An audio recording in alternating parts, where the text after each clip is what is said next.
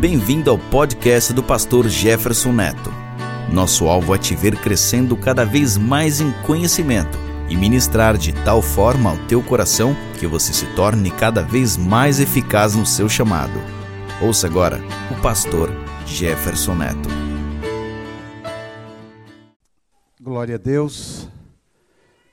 Pai do Senhor a todos, amém? Ah, bom, pode se assentar, podem se assentar. Eu quero ler com vocês um texto da palavra de Deus. O Espírito Santo comunicou algo ao meu coração e eu quero passar isso para vocês da forma mais fiel possível, né? Ah, eu quero ler com vocês, o texto vai estar ali na, na, na projeção, eu quero ler com vocês no livro de Apocalipse, capítulo 3, a partir do versículo 14. E eu quero pregar uma mensagem que, na verdade, é uma pergunta: Onde está a igreja? Diga comigo, onde está? Exatamente, essa, é por, essa, por isso que nós vamos perguntar: onde é que está a igreja? Diga comigo, onde está a igreja? Exatamente, nós vamos descobrir nesta noite. Ah, diz assim, versículo 14 do capítulo 3 do livro de Apocalipse. E ao anjo da igreja que está em Laodiceia, escreve: Isto diz o Amém, a testemunha fiel e verdadeira, o princípio da criação de Deus. Eu sei as tuas obras, que nem és frio nem quente. Tomara foras frio ou quente. Assim, porque és morno e não és frio nem quente, vomitar-te-ei da minha boca. Como dizes, rico sou e estou enriquecido, e de nada tenho falta e não sabes que és um desgraçado, e miserável, e pobre, e cego, e nu. Verso 18. Esse aqui é o mais importante do que eu quero falar nesta noite.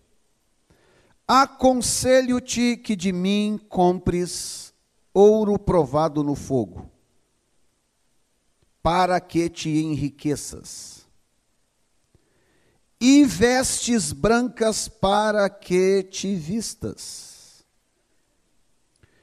E não apareça a vergonha da tua nudez.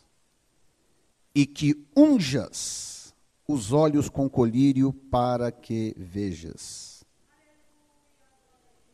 Eu repreendo e castigo a todos quantos amo. Quem que ele repreende? Quem que o Senhor repreende? Quem, quem, quem, quem são esse nós? Olha lá no texto, quem é que o Senhor repreende? Olha lá no texto. Quem? Então, se ele não amasse, ele não repreenderia, certo? Ele nos repreende porque ele nos ama. Eu repreendo e castigo a, todo a todos quantos amo. Sê, pois, zeloso e arrepende-te. Eis que estou à porta e bato. Se, a, se alguém ouvir a minha voz e abrir a porta, entrarei em sua casa e com ele cearei e ele comigo. E a gente pega esse versículo aqui e prega para o ímpio. Oh, Jesus está batendo aí na porta, você tem que abrir. Não, essa carta é para a igreja de Laodiceia. É para a igreja. Ele está batendo na porta da igreja. Um lugar onde ele deveria ter a chave para entrar e sair a hora que ele quisesse. Ele está batendo na porta. Ao que vencer, lhe concederei que se assente comigo no meu trono, assim como eu venci e me assentei com meu Pai no seu trono. Quem tem ouvidos, ouça o que o Espírito diz às igrejas. Quem tem ouvidos, ouça o que o Espírito diz às igrejas. A pergunta é: onde está a igreja? Porque eu estava lendo esse texto hoje e um texto que já li não sei nem quantas vezes, já falei, já ensinei sobre esse texto. Mas hoje eu fui atingido por algo específico nesse texto, que é a forma como Jesus se refere à igreja. Ele não diz, escreve para o anjo da igreja de Laodiceia. Ele não diz, escreve para o anjo da igreja que pertence a Laodiceia. Ele não diz, escreve ao anjo da igreja que nasceu em Laodiceia. Não, ele diz, escreve ao anjo da igreja que está em Laodiceia. Está em Laodiceia. E não precisa ser muito uh, cientista de foguete para saber que ser e estar há uma diferença muito grande. Uma coisa é você dizer, eu sou feliz, outra coisa é eu estou feliz, eu estou alegre. Ou seja, você pode estar momentaneamente feliz, momentaneamente alegre, mas não ser feliz. Você pode estar momentaneamente realizado, mas não ser realizado. Então, até no inglês, onde ser e estar é o mesmo verbo, o verbo to be, há uma diferença entre to be e to be in. Entre ser e estar, estar em algum lugar ou estar em alguma coisa, ou ser alguma coisa. Então Jesus não diz a igreja de Laodiceia, a igreja não pertence a Laodiceia. A igreja não tem vínculos inquebráveis com Laodiceia. Então eu quero tentar trazer aqui quatro lições da igreja que está em Laodiceia. Quatro lições desta igreja que talvez nos ensine algumas coisas.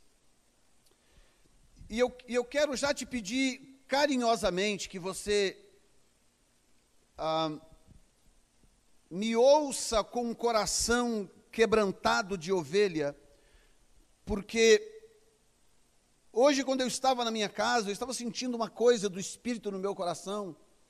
Eu não tinha a menor noção de que rumo esse culto tomaria. Mas já lá em casa, sentado, e eu gosto sempre de preparar as minhas notas no domingo.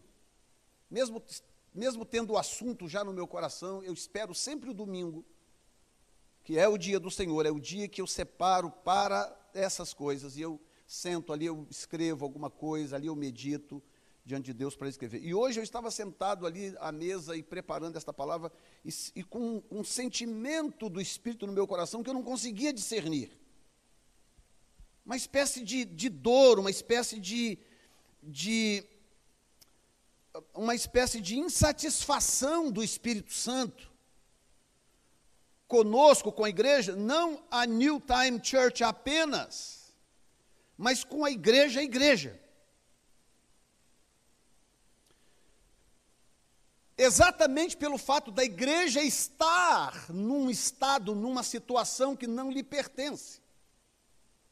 E o que, que acontece? As sete cartas do Apocalipse são sete igrejas, e eu fui checar todas elas. Tem a ver com a condição de estar ali ou estar naquele estado por um tempo. E, e Jesus diz para todos, ao anjo da igreja, que está em. Está. Então o que, que acontece? A primeira coisa é essa questão do estar. Ao anjo da igreja que está. Veja bem, se você chegar na Turquia, onde na, na, na, naquela região, geograficamente falando, onde estavam as sete igrejas, onde essas cidades existiram, todas elas, as sete cidades existiram, algumas delas ainda estão nas suas ruínas, numa região na Turquia, hoje Turquia, chamada de Cordilheira de Touro.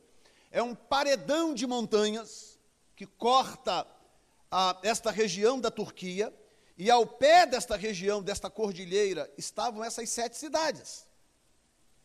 E eu não vou falar das sete aqui, não é a minha intenção. Quem sabe mais à frente eu possa a pregar uma mensagem sobre cada uma, mas hoje eu quero que você entenda algo. Essas igrejas, algumas delas foram plantadas por Paulo, outras por ah, pessoas que fugiam para salvar suas vidas por causa da perseguição e etc. Algumas não se sabe nem quem plantou. O fato é que havia uma igreja em, em cada uma dessa, dessas cidades. E o curioso é que essas sete igrejas, para as quais Jesus enviou uma carta. Imagina que você está em casa, rapaz, chega o, o, o carteiro, aperta a sua campainha uma carta com aquele, aquele sistema que tem que assinar, né? Como é que chama? Aquela que tem que assinar. Não, não é o telegrama, é uma carta com, né, com uma. Um, é registrada e você tem que assinar para que quem mandou saiba que você recebeu. Normalmente cobrança, né? Você tem que assinar para o cobrador saber que você recebeu o negócio. Aí imagina você está em casa tranquilo, lá, aperta a campainha, blim blom, você vai lá ver, carteiro, tudo bom, tudo bom. Tem uma carta aqui que chegou para você. Uma carta é, você pega, assina que recebeu e tal. Quando você abre a carta, escrito lá, Jesus Cristo de Nazaré. Jesus mandou uma carta para você. Ah, pastor, isso é impossível. Como impossível? Imagina esses sete pastores. Imagina, vamos falar do pastor de Laodiceia, que nos interessa hoje. Pastor está lá tranquilão na casa dele, porque a carta é ao anjo da igreja que está em. E aí, de repente, chega lá uma carta, chegou uma carta aqui. É, o que, que é? Não, é que João estava na ilha de Pátimos, ele foi arrebatado em espírito, e o Senhor Jesus mandou ele escrever uma carta para você. E aí você recebe aquela carta de Jesus. Mas o ponto é este: nenhuma dessas cidades existe mais como era no passado. As igrejas desapareceram, as igrejas evaporaram. A Turquia é um país islâmico. Você pode fazer turismo na Turquia, eles vão lá, mostram para você as ruínas dessas cidades, mas as igrejas não existem mais, elas desapareceram. Não é nem seguro você tentar ser cristão na Turquia, por exemplo. Então as igrejas desapareceram. Então, what's the big deal, right? Qual é, então, qual é a jogada de escrever uma carta para a igreja que vai desaparecer anyway? Aí é que está o segredo. É exatamente isso que Jesus quer que eu entenda. Ele não está escrevendo uma carta para uma igreja que está condicionada àquela situação. Ela está naquela situação, mas ela não é aquela situação. Não importa se ela está ali, amanhã ela não estará, estará em outro lugar, porque a igreja do Senhor Jesus não pode morrer. A igreja do Senhor Jesus ah, vence e prevalece sobre as portas do inferno. Ele disse: as portas do inferno não prevalecerão contra a igreja. E elas não vão prevalecer. E é aí que está, talvez, uma das questões mais interessantes que eu considero hoje, que é: isso se refere aos estágios pelos quais a igreja passa estágios. Então a igreja hoje está em Laodiceia, mas ela não tem que ser, ela não pertence a Laodiceia. Então é, esses sete nomes representam circunstâncias, representam eras, períodos e estágios pelos quais a igreja tem passado ao longo dos anos. E o estágio chamado Laodiceia é considerado dentro das cartas do Apocalipse, o pior estágio da igreja. Por isso que não é, ei, a igreja que pertence a Laodiceia, a igreja de Laodiceia. Não, é a igreja que está, ela está em Laodiceia, mas ela não precisa estar para sempre em Laodiceia. Isso é um estágio. E quando você olha para as características da igreja que está em Laodiceia, você percebe por que, que o Senhor Jesus está querendo mudar as características dessa igreja. Há coisas ali que, que o Senhor Jesus não tolera, ele quer que mude. Então, esse está em se refere a esses muitos estágios. Se você estudar a história da igreja, eu dei, dou aula de história da igreja até hoje, em seminários, uma das coisas interessantes é você observar claramente ao longo da história as fases da igreja. Houve um período que a igreja esteve tão aparentemente morta, a igreja praticamente desapareceu da história. praticamente desapareceu. Parece que a igreja morreu, foi extinta. Mas aí vai passando, vai passando, vai passando. Daqui a pouco o Espírito Santo enche o coração de um ali, incomoda um acolá, mexe com o outro ali, mexe com esse aqui, e ele vai incendiando corações. E de repente, no meio do nada, no meio de um deserto absoluto, no meio de uma, de uma completa descaracterização da igreja, começa a ressurgir um corpo vivo. E de repente, isso ao longo do, das eras, eu poderia apontar talvez uma delas aqui, que é, que é talvez a mais, a, a mais comum, a mais falada, que é a Igreja da Reforma. Logo depois do período chamado negro da Idade Média, a igreja que estava morta, desaparecida, completamente desaparecida. Havia uma, uma, outra instituição no lugar completamente corrupta, completamente religiosa, completamente anti-Deus. E a igreja mesmo desaparecida. De repente Deus pega um ali, pega um outro acolá e começa a incendiar corações. E ele incendeia de tal forma corações, quando chega a hora certa, que uma vez incendiado, esses corações estão prontos para viver ou para morrer. Pelo Evangelho, por ele porque é algo que ele começa a fazer no coração das pessoas. Quem está me ouvindo nesta noite? E aí surgem aqui Martim Lutero, Zuíglio, vai surgindo aqui fulano, ciclano, pessoas que começam a se levantar e dizer: não, alguma coisa está errada, eu estou sentindo falta de Deus. E de repente, aquela igreja que estava em Laodiceia, aquela igreja começa gradativamente a se redescobrir e começa a sair de, sair daquele estado, sair daquela condição. Diga comigo, estar em Laodiceia não significa que eu tenho que viver para sempre como o povo de Laodiceia. Então, sendo assim, Laodiceia não pode definir a identidade da igreja. Quem é você? Ah, eu sou um laodiceniano. Não. O fato de você estar passando por esse estágio, quando eu digo você, é a igreja, o fato de nós, da igreja, estar passando por esse estágio, do qual vamos falar já já, não significa que nós temos que ser aquilo. Alguém tem que se indignar. Eu quero saber, ou o Espírito Santo quer saber, onde estão as pessoas que vão começar a se indignar.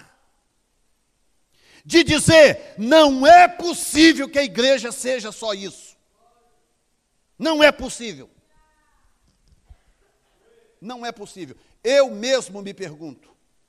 Quando eu oro, eu falo com o Senhor, a minha pergunta sempre é: Senhor, será que é só isso?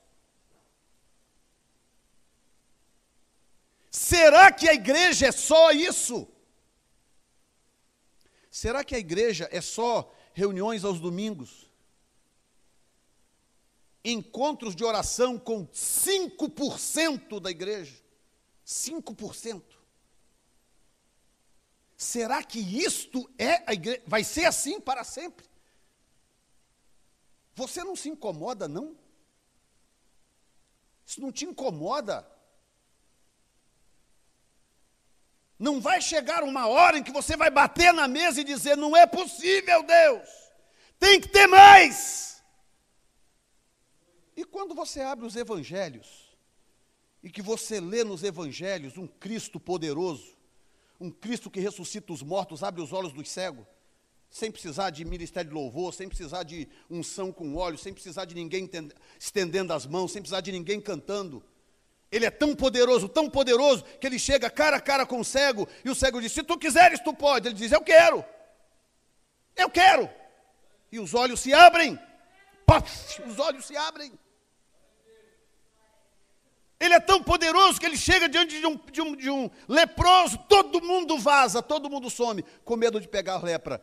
Ele é incontaminável. Ele chega, abraça o leproso, pega o leproso, fala: O que, você? Eu quero ser limpo. Pois seja e a pele começa a se transformar, a pele vai se transformando, daqui a pouco a pele está limpa.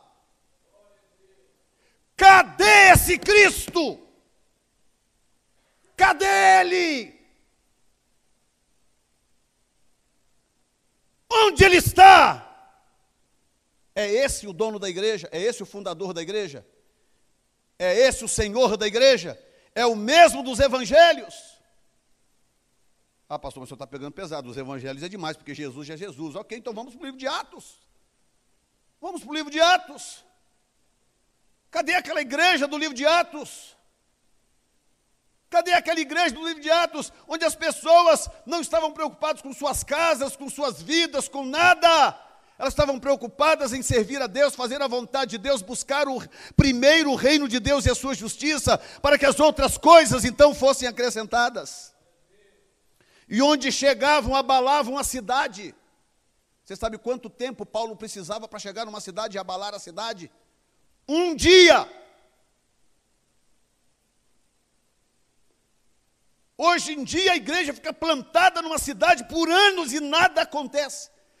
Será que isso está normal? Está normal isso? Eu nunca esqueço de um, de um, um pastor que teve uma experiência, ele estava no monte orando. E lá no monte ele estava mais ou menos passando por esse momento que eu estou descrevendo. E ele então lá no monte, e clamando a Deus, gritando em alta voz, dizendo: Não é possível, Senhor, e tal, e pai orando, e perguntou: onde é que está o Deus de Elias? Onde é que está o Deus de Moisés? Onde é que está o Deus de Abraão? E gritando no monte. E de repente, no meio do grito dele, surgiu uma voz de assim: Eu estou no mesmo lugar, mas cadê os Elias? Cadê os Moisés? E cadê os Abraãos? Ou seja, ele não mudou. Nós mudamos. Nós mudamos, ele não. Ele continua sendo o mesmo. Poderoso bastante para sacudir esta cidade, para sacudir esta nação. O mesmo ontem, hoje e eternamente. O mesmo Deus de Abraão, o mesmo Deus de Isaac, o mesmo Deus de Jacó, o mesmíssimo.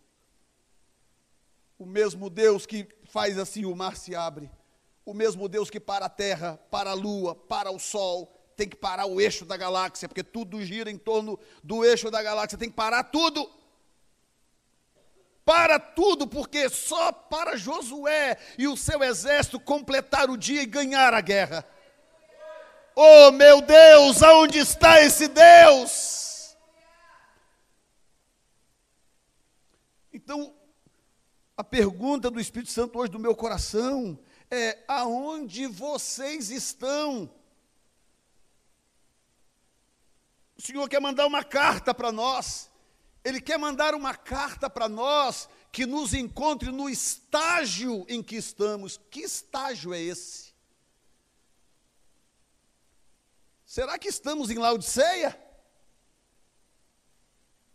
Será que a carta vai chegar e nós vamos estar em Laodiceia? A igreja que está em Laodiceia. Ou seja, a igreja que está num estágio que não se importa mais, uma igreja que não tem mais razão para buscar, uma igreja que não tem mais tempo para Deus. As pessoas hoje querem trabalhar oito dias na semana. Você tem noção do que, que aconteceria com as tuas finanças? Se Deus tirar a tua saúde, Ele pode fazer isso assim, estralando os dedos. Se Ele resolver quebrar a tua conta bancária, você tem noção o que, que acontece contigo, com a tua casa?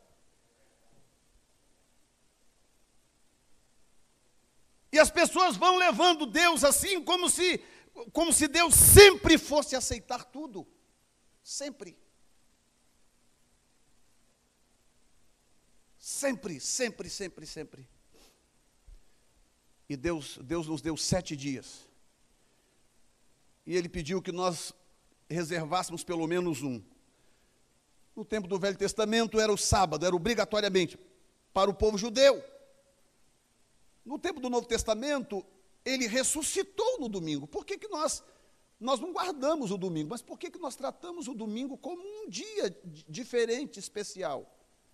Porque ele ressuscitou nesse dia. Eu prefiro adorar, adorá-lo num dia em que ele está vivo do que num dia em que ele está morto. No sábado ele ainda estava morto. No domingo ele se levanta dos mortos e ele está vivo para sempre. Por isso que você vai ver em todo, ah, as, nas cartas, no livro de Atos, você vai ver os, os, muitas vezes os discípulos se encontrando no primeiro dia da semana. Porque eles se reuniam para comemorar, é o dia, é a manhã que o Senhor ressuscitou. Não se trata de trocar uma coisa pela outra, como os, os, os adventistas às vezes pensam desavisadamente. Porque no tempo do Novo Testamento não é o dia que é especial, no tempo do Novo Testamento o nosso descanso é o próprio Cristo, Cristo é o nosso descanso. Ele é o nosso descanso. Mas ele nos dá uma semana inteira para que nós saibamos administrá-la de tal forma que eu tenha pelo menos um dia nela aonde eu dedicarei esse dia 100% para ele. Um dia e você sabe o que, que as pessoas fazem? Você não, mas sabe o que, que as pessoas fazem por aí? Elas vão e negociam esse dia por causa de 50 dólares, por causa de 100 dólares, por causa de qualquer miséria, porque elas não acreditam que Deus é poderoso para sustentá-las. Não acreditam. Porque se elas acreditassem, elas estavam praticando o Evangelho. Buscai primeiro o reino de Deus e a sua justiça e as demais coisas vos serão acrescentadas. Tem alguém aqui nesta noite? E ser, estar em Laodiceia não é ser Laodiceia. Eu não sou Laodiceia. Eu posso estar em Laodiceia, mas eu não sou isso. Pedro define muito bem o que nós realmente somos. Ok, pastor, então, se eu não sou Laodiceia, pastor, eu tenho que confessar, eu, eu, eu não estou lá grande coisa, minha vida espiritual não está grande coisa. Eu estou em Laodiceia, pastor.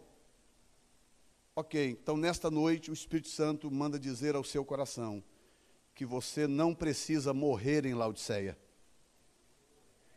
Você não precisa fazer de Laodiceia o seu túmulo. Vai lá procurar a igreja que estava em Laodiceia, que você vai ver, ela não está lá mais. Ela não existe mais lá. Pedro define o que você é. Jesus diz onde você está, mas Pedro define quem você é. Olha o que que Pedro diz. Mas vós sois, falando para você, mas você é geração eleita, sacerdócio real, a nação santa, o povo adquirido, para que anuncieis as virtudes daquele que vos chamou das trevas para a sua maravilhosa luz. Ou seja, o Senhor está dizendo que eu estou mandando a carta para você em Laodiceia, porque é onde você está, mas não é isso que você é, você é coisa melhor.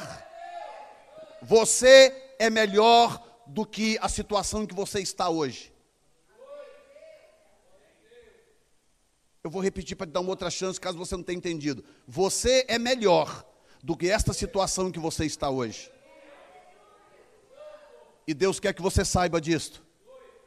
Deus quer te despertar, porque Deus quer que você seja mais um dos indignados. Mais um dos indignados. Deus quer que você se indigne e que você comece a dizer: não é possível. Eu acho que o pastor tem razão. Não é possível que vida cristã seja só isso. Tem que ter mais. Tem que ter mais, porque Deus é mais. Amém ou não, irmãos? Mas vós sois geração eleita, sacerdócio real, nação santa, povo adquirido, para que anuncieis as virtudes daquele que vos chamou das trevas para a sua maravilhosa luz. Então o que, que acontece, irmãos? A gente chega a um ponto dessa compreensão, a um ponto que a gente passa a a ser pressionado por Jesus a tomar uma decisão, afinal de contas, o que, que nós queremos. Você precisa decidir de que lado você está. Você está do lado de Jesus e, e, e quer saber de uma coisa? Só tem dois lados, olha isso. Só existem dois lados, o frio e o quente. Não dá para ser igreja ma, mais ou menos, como, diz, como dizem em Minas, é mais ou menos. Não dá para ser igreja mais ou menos. Você, nós que estamos aqui dentro, poxa, essa mensagem é para fulano, que pena que ele não veio. Fulano senta ali naquele lugarzinho ali, ó. Ah, se fulano tivesse aí. Não, esta mensagem é para mim e para você. Esta palavra é para nós. Ou seja, Jesus está nos fazendo um desafio: de que lado você está? Só tem dois lados: frio, quente, aceso, apagado, vivo, morto, santo, não santo, fervoroso, não fervoroso. Só existem dois lados. E aí eu começo a viver a minha vida cristã. Escute bem isso aqui. O que, que Jesus disse mesmo? Eu repreendo pessoas de quem eu estou com raiva, não é isso? Como é que é? Jesus corrige quem? As pessoas que ele ama, não é?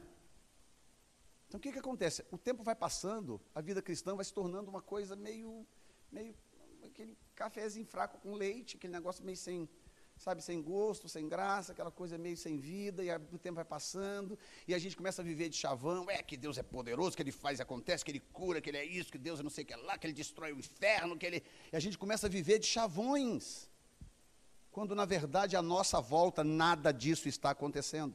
Nada está acontecendo. Então, das duas, uma eu tenho que me posicionar. Fala, espera um pouquinho, eu não vou ficar nesse nesse nesse lenga-lenga, eu vou me posicionar. E aí é curiosa a maneira como Jesus enxerga esse posicionamento, porque, primeiro, ele apresenta que só existem dois lados, não tem um terceiro lado. Só existem dois lados, o lado frio e o lado quente.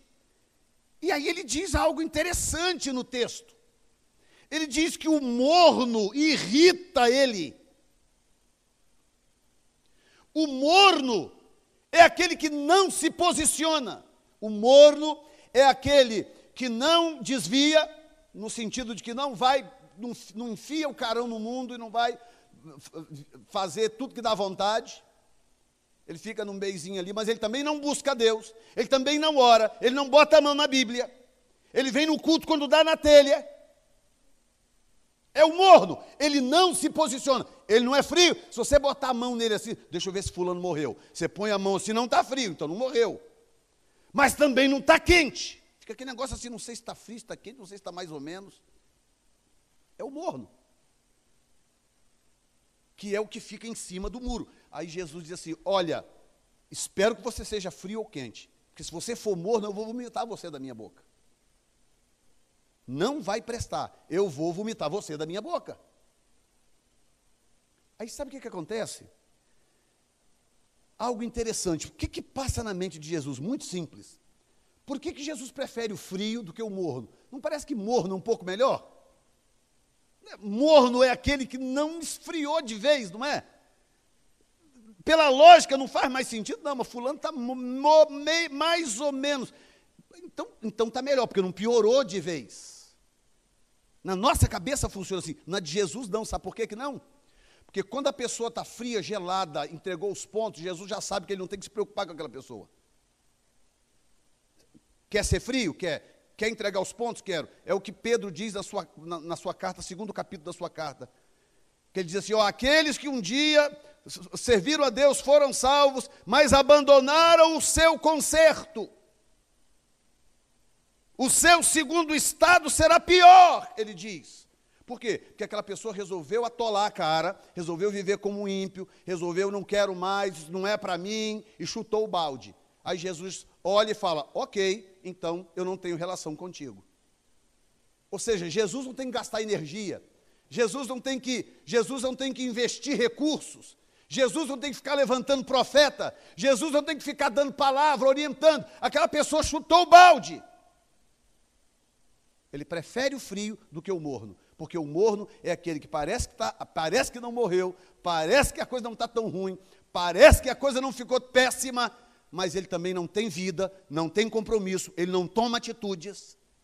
Ele fica sempre na balancinha assim, para lá e para cá, para lá e para cá, e ele não sabe se vai ou se vem.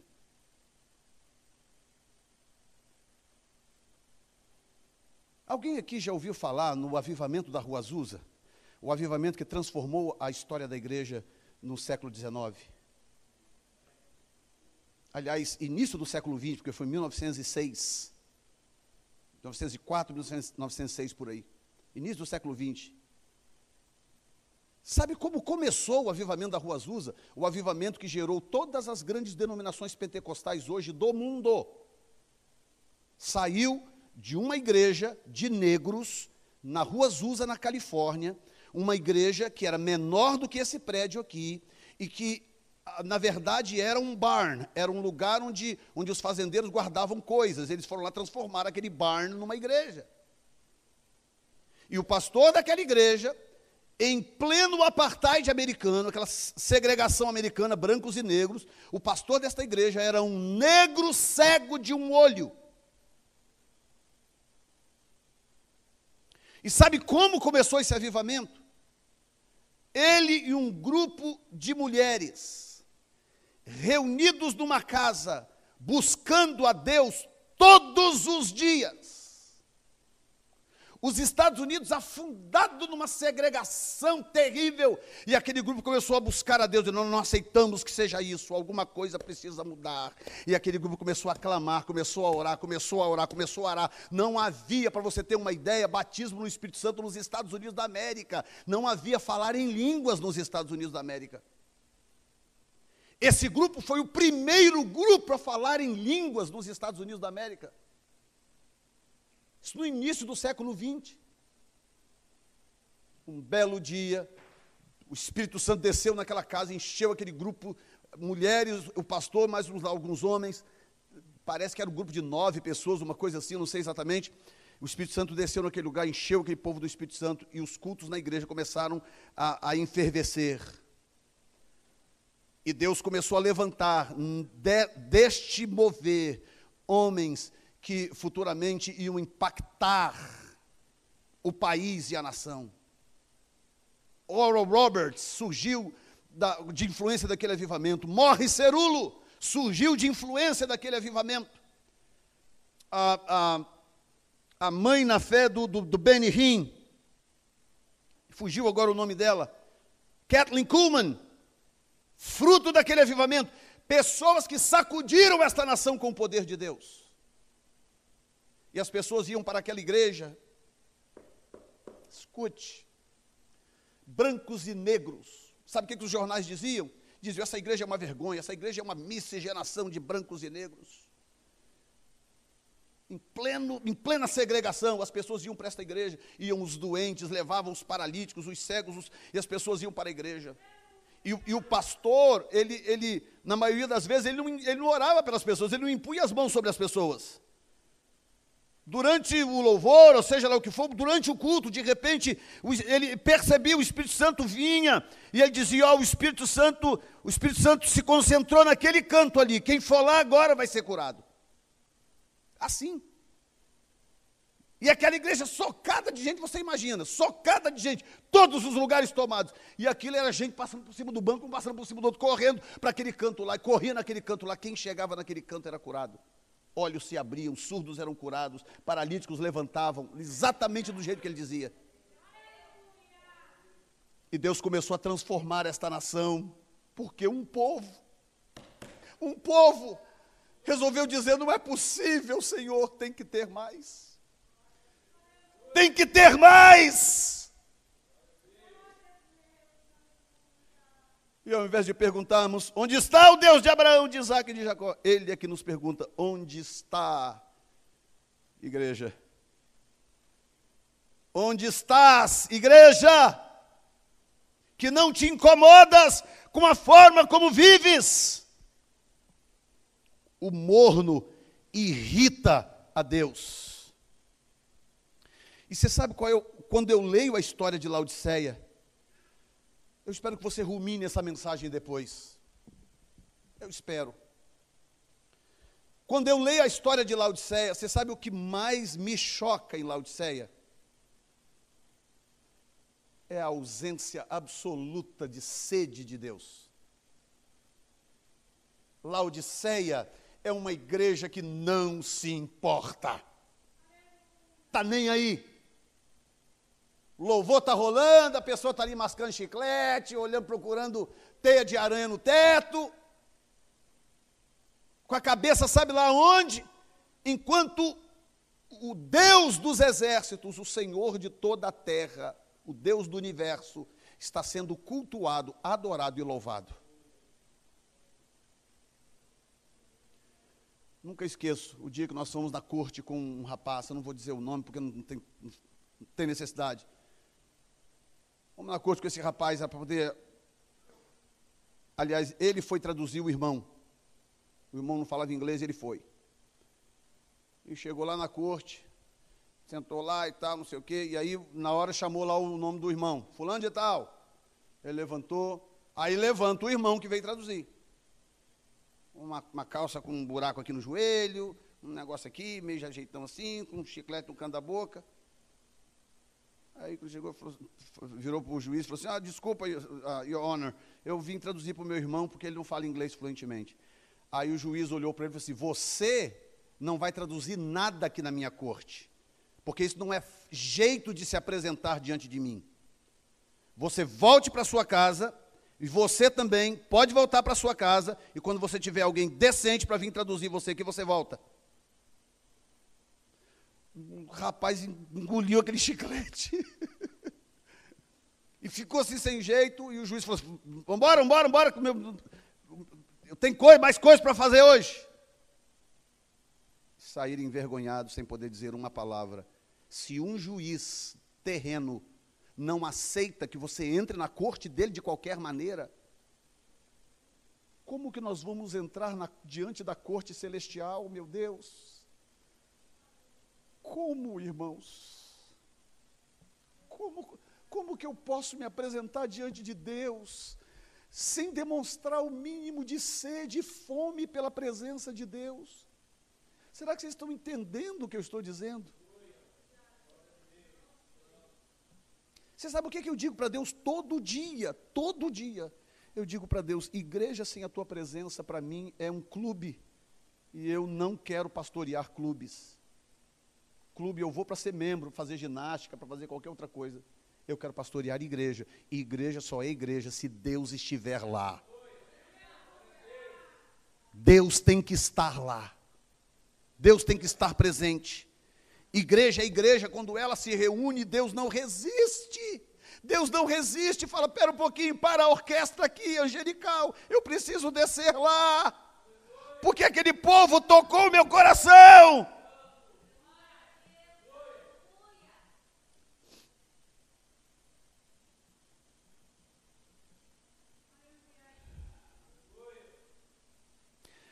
Uma igreja sem. não tem sede de Deus. Não tem sede de Deus. Esse é o maior problema de Laodiceia. Ela estava satisfeita do jeito que era. Era um povo que confiava nas suas conquistas materiais.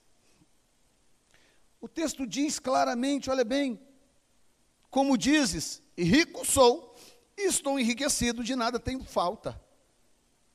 Aí diz assim: e não sabes que és um desgraçado, miserável, pobre, cego e nu.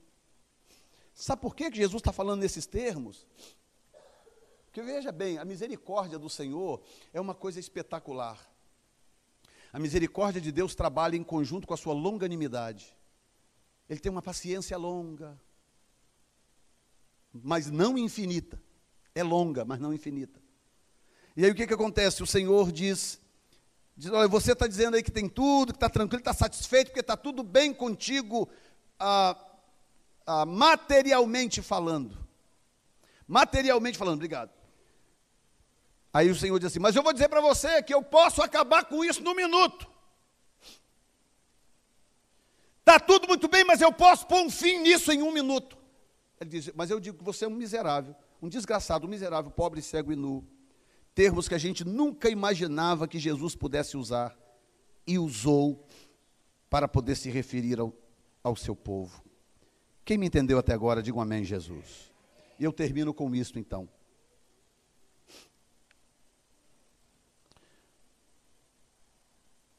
Jesus fez uma proposta para a igreja de Laodiceia. A igreja que está em. Se você está nessa situação que eu descrevi hoje, sem fome de Deus, sem sede de Deus, sua vida espiritual está um tanto faz como tanto fez. Quanto tempo que você não tem ânimo para ajoelhar sozinho diante de Deus e buscar a Deus? Dizer, Senhor, eu quero te achar, eu sou teu filho, não me prive da tua presença, não, não me prive de se mover no meu coração. Se você está em Laodiceia, primeiro, você não é de Laodiceia. Você é geração eleita, sacerdócio real. Você não é de Laodiceia. Segundo lugar, se você está em Laodiceia, Jesus tem uma proposta para você. E ele tem uma proposta para que você faça três coisas. Quantas? Três coisas. No verso 18, ele diz assim: Aconselho-te. E a palavra aconselho-te aqui no grego é simboleio. Simboleio, com Y. Simboleio. Simboleio. E simboleio no grego é conselho com C maiúsculo.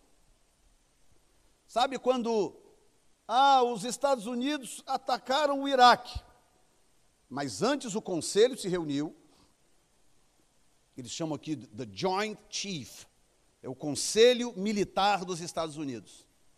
O conselho se reuniu para tomar a decisão. Não é o presidente que acorda e fala, ah, eu vou atacar fulano. Não, ele reúne o conselho Portanto, esse conselho, olhem para mim que eu vou terminar agora, mas escute bem isto.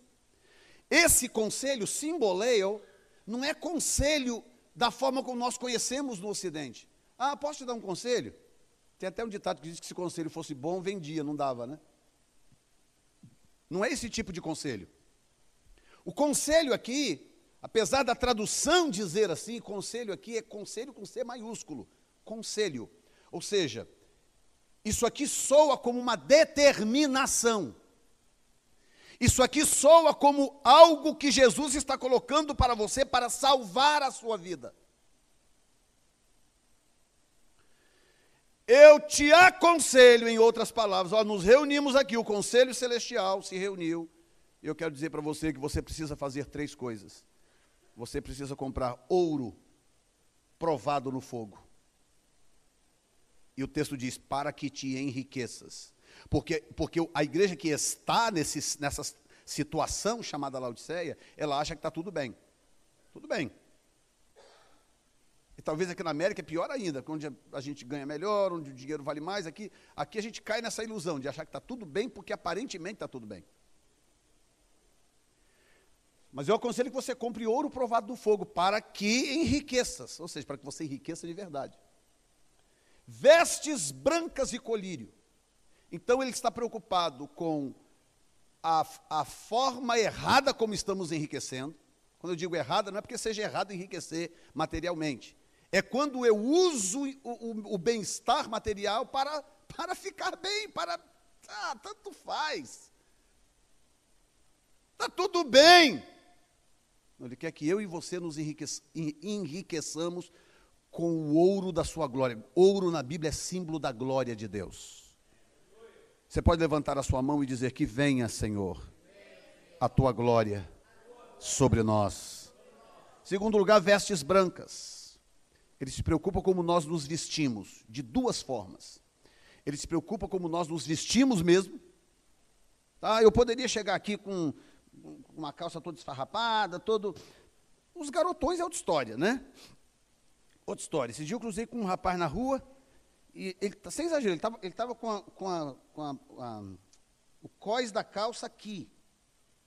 O cós da calça. E um calção aqui em cima, vazando para baixo da cueca. no mol. E aí, o, o colega dele que estava lá na frente, falou assim, ô, oh, oh, fulano, come on, come on. Aí ele, ele segurou a calça aqui assim, aqui, sem exagero. Aqui. Porque não dá nem para andar. Nem para andar dá. Agora você imagina se eu chegar aqui todo, né, todo esquisitão, com cós da calça aqui, um calção aqui em cima, e, sei lá de que jeito camisetinha regata, chegar aqui no domingo à noite. E aí, irmãos, tudo jóia? Legal aí, gente? Abre aí a palavra de Deus. Você vai olhar para falar, alguma coisa está errada com o pastor Jefferson. Porque o meu comportamento não condiz com o ambiente. O meu comportamento não condiz com, com o lugar em que eu estou. Não condiz. Então ele está dizendo: você precisa comprar roupas novas comigo, hein? Ou seja, você precisa se vestir mais decentemente. Em primeiro lugar, essa é a primeira instância. Vista-se. Por que, que eu estou falando isso? Porque nós vivemos numa geração hoje de culto ao corpo. É uma geração de culto ao corpo. Isso não é uma palavra de usos e costumes, não. Como aquelas antigas lá do Brasil. Não. O que eu estou mostrando para você é como é fácil você transitar para um culto ao corpo. E aí, ao invés de você se vestir, tanto homem quanto mulher, você se vestir de forma bonita, de forma agradável, de forma a, a, louvável, a pessoa começa a se vestir porque ela quer exibir alguma coisa que tem. Agora, se a, se a, se a intenção desta pessoa é ser morna, se ela quer ser morna, vai fazer a menor diferença, porque Jesus não está nem aí. Se a pessoa quer ser morna. Mas se a pessoa colocou no coração, quer saber de uma coisa? Essa palavra mexeu comigo, pastor. A minha vida vai mudar. A minha vida vai mudar. Você, você tem que começar a perguntar ao Espírito Santo as coisas. Você tem que perguntar para o Espírito Santo as coisas nossos filhos começaram a crescer, que eles vinham perguntar algumas coisas para a gente, a gente foi ensinando para eles desde pequeno. E uma das coisas que a gente dizia, principalmente quando tinha a ver com sair com os amigos, com que tipo de roupa comprar, não sei o que, a gente sempre dizia, falava, pergunte ao Espírito Santo. Quando você botar a roupa, chega na frente do espelho e fala, Espírito Santo, tá bom isso aqui? Pergunta para o Espírito Santo. Se o Espírito Santo tiver, te der paz, é porque está tudo bem. Mas se você procurar ele estiver seco aqui dentro, pode ser um mau sinal. Pode ser que ele já não esteja lá mais. Como que essas coisas são importantes para Deus? E em segundo lugar, vestes brancas no sentido, sentido figurativo, vestes brancas enquanto santificação. O que, que acontece? Ouro é a glória de Deus vestes brancas, santificação, e colírio, uma nova visão. Olha como que, é, como que a igreja que está em Laodiceia, ela se perde fácil, ela perde a visão, perde a visão. Não, gente, eu não estou entendendo, para que esse exagero, não estou vendo nada. Quando acontece uma situação ou outra, eu não estou vendo nada. Não está vendo nada porque perdeu a visão. E quando eu perco a habilidade de ver coisas que ferem o coração do Espírito Santo, significa que eu preciso de colírio. Eu preciso de um toque do Espírito Santo nos meus olhos para abrir a minha visão. Deixa eu fazer uma pergunta, que eu sei que você está doido que eu termine, eu vou terminar agora. É um assunto inconveniente. Mas deixa eu te fazer uma pergunta, responda com muita franqueza. Muita franqueza. Quantos aqui gostariam, mesmo, de ver a glória de Deus aqui dentro deste lugar, de tal forma que qualquer pessoa que cruzar aquela porta vai ser esmagada pela presença de Deus. Quantos aqui gostariam de ver, querem ver isto? Você quer ver isto?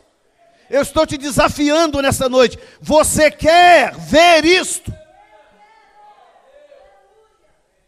Então você tem que começar a se preocupar com a opinião do Espírito Santo.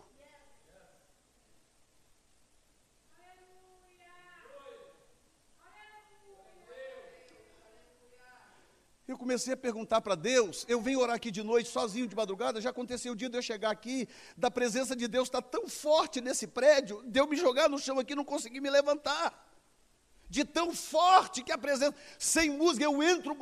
Uma vez eu cheguei aqui, abri essa porta, quando eu abri essa porta, que eu pisei aqui dentro, aqui dentro, que eu botei o pé aqui dentro, eu me, de, me deparei com uma presença tão forte da glória de Deus, que eu já vim me arrastando dali para cá, me joguei aqui no chão e fiquei aqui diante de Deus. Mas aí eu vim perguntando para Deus, orando aqui à noite, Senhor, por que, que o Senhor faz isso com o prédio vazio? E eu não vi o Senhor fazer isso ainda quando nós estamos reunidos aqui em culto. Aí sabe o que, que ele falou no meu coração? Ele falou, porque nem todos querem. Nem todos querem, ele falou comigo.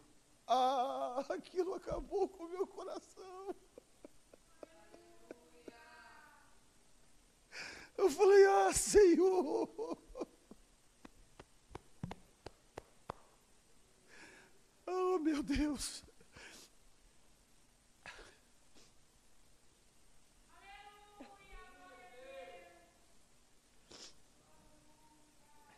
Talvez esta palavra de hoje é muito mais eu abrindo meu coração para você. Para você entender que, que você, debaixo deste ministério, você não vai ter sossego. Eu não vou deixar você ficar acomodado, ou você vai enjoar de mim, ou você vai começar a buscar a Deus com uma fúria tão grande que vai abalar esse lugar. Uma das duas coisas vai ter que acontecer. Uh, Jesus. E por fim, o verso 19, ele diz: Eu repreendo e castigo. Quem? Todos. Quantos? Amo. Então fica de pé, por gentileza.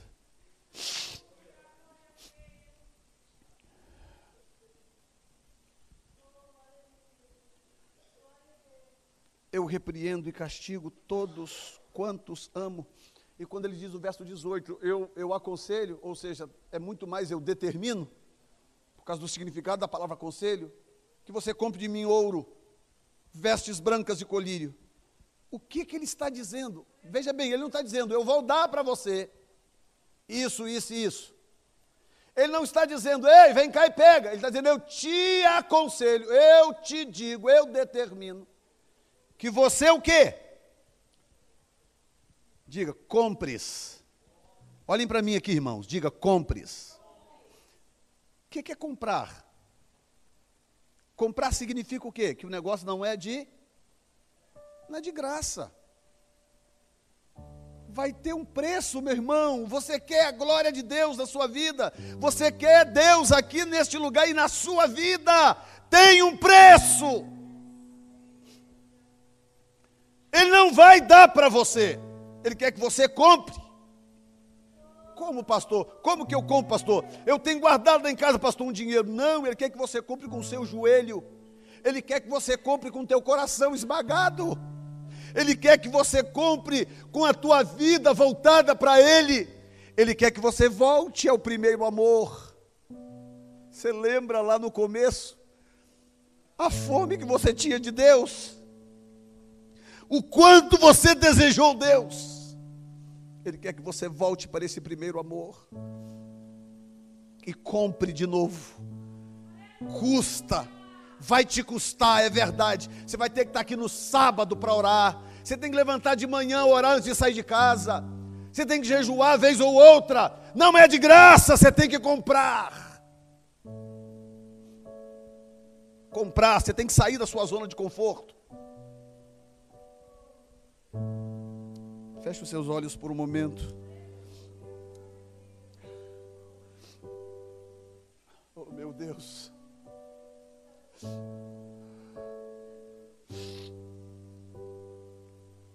Meu Deus.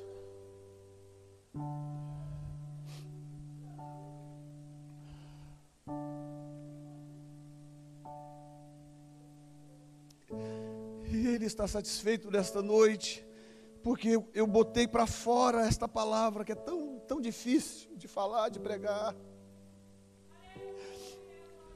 Mas escute bem que eu vou te dizer, isso vai gerar um resultado na tua vida. Isso vai gerar um resultado na tua vida tão extraordinário. A tua vida não vai ser a mesma. Você pode estar em Laodiceia, mas você não é de Laodiceia. Você não pertence a Laodiceia. Você não nasceu para ser morno. Ele está te chamando nesta noite, está te desafiando. Dizendo: Vinde a mim, todos vós que estáis cansados, sobrecarregados e oprimidos, e eu vos aliviarei. Senhor, nesta noite, nesta noite, meu Deus, eu quero primeiramente te agradecer pelo teu amor, pelo teu carinho, Pai. Meu Deus, porque se o Senhor tivesse desistido de nós, o Senhor não estaria falando conosco como um pai fala ao seu filho. O Senhor não desistiu de nós. E eu quero te agradecer por isto, meu Senhor. Obrigado, meu Deus, por ter os teus olhos voltados para 118 da Main Street em Ashland. Para este lugar, para este prédio, Senhor, para o coração dessas pessoas, meu Deus.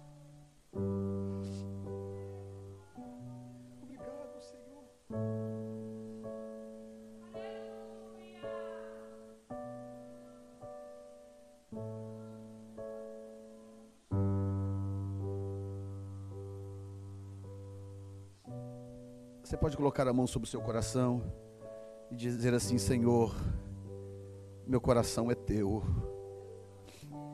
nunca será de mais ninguém, ele é teu, Senhor. E quando o Senhor me corrige, eu sinto o teu amor na minha vida, Senhor. Diga para ele: me tira de Laodiceia me levanta, Senhor. Faça de mim um instrumento poderoso para esta geração. Faça a tua vontade na minha vida, Senhor. Marca a minha vida, Senhor. Em nome de Jesus. Graças a Deus. Graças a Deus. Se você puder, dá um, dá um abraço em alguém ou pega na mão, não sei qual é a liberdade que você tem com a pessoa. E diga: Olha, Deus hoje nos tirou de Laodiceia. Diga para essa pessoa: Diga, o Senhor nos tirou de Laodiceia nesta noite.